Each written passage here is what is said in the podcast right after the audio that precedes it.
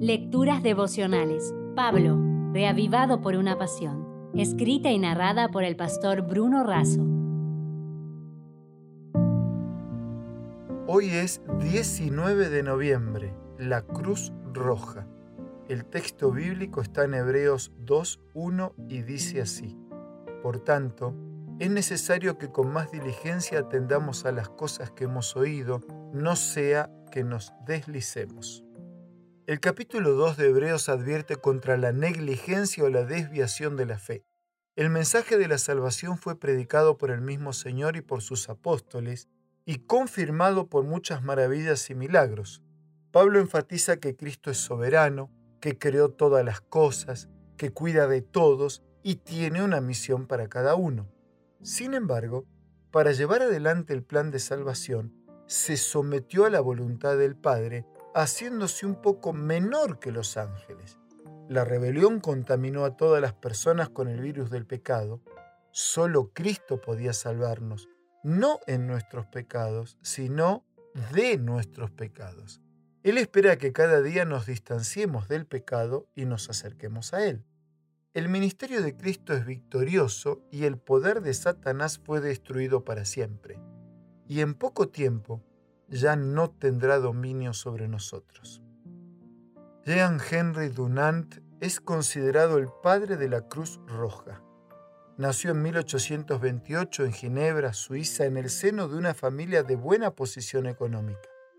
De joven participó en una organización conocida como la Liga de los Donativos para apoyar a enfermos pobres y presos. En la batalla de Solferino, cuando el personal profesional no daba abasto para atender a los heridos, Dunant ayudó mucho a aliviar el dolor y el sufrimiento. Luego de eso, él tomó la iniciativa para que todos los países entrenaran y organizaran voluntarios para ayudar a atender a los heridos combatientes de guerra. Así fundó la Cruz Roja. El gran apoyo inicial que tuvo la organización se fue diluyendo. Dunant perdió sus bienes y vivió de manera precaria. En 1901 le concedieron el Premio Nobel de la Paz junto al francés Frédéric Passy. No hay hombre que más merezca esta honra por haber establecido esta organización internacional para confortar a los heridos en el campo de la batalla, dijeron justificando el reconocimiento.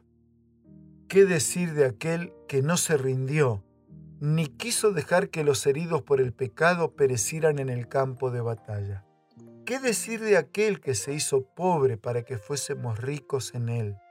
¿Qué decir de aquel cuyo premio será ver a todos los heridos rescatados y redimidos para siempre, ingresando en la eternidad? Dunant fundó la Cruz Roja, pero la cruz de Cristo quedó roja por su sangre. En realidad, esa sangre debería haber sido la nuestra. Si desea obtener más materiales como este, ingrese a editorialaces.com.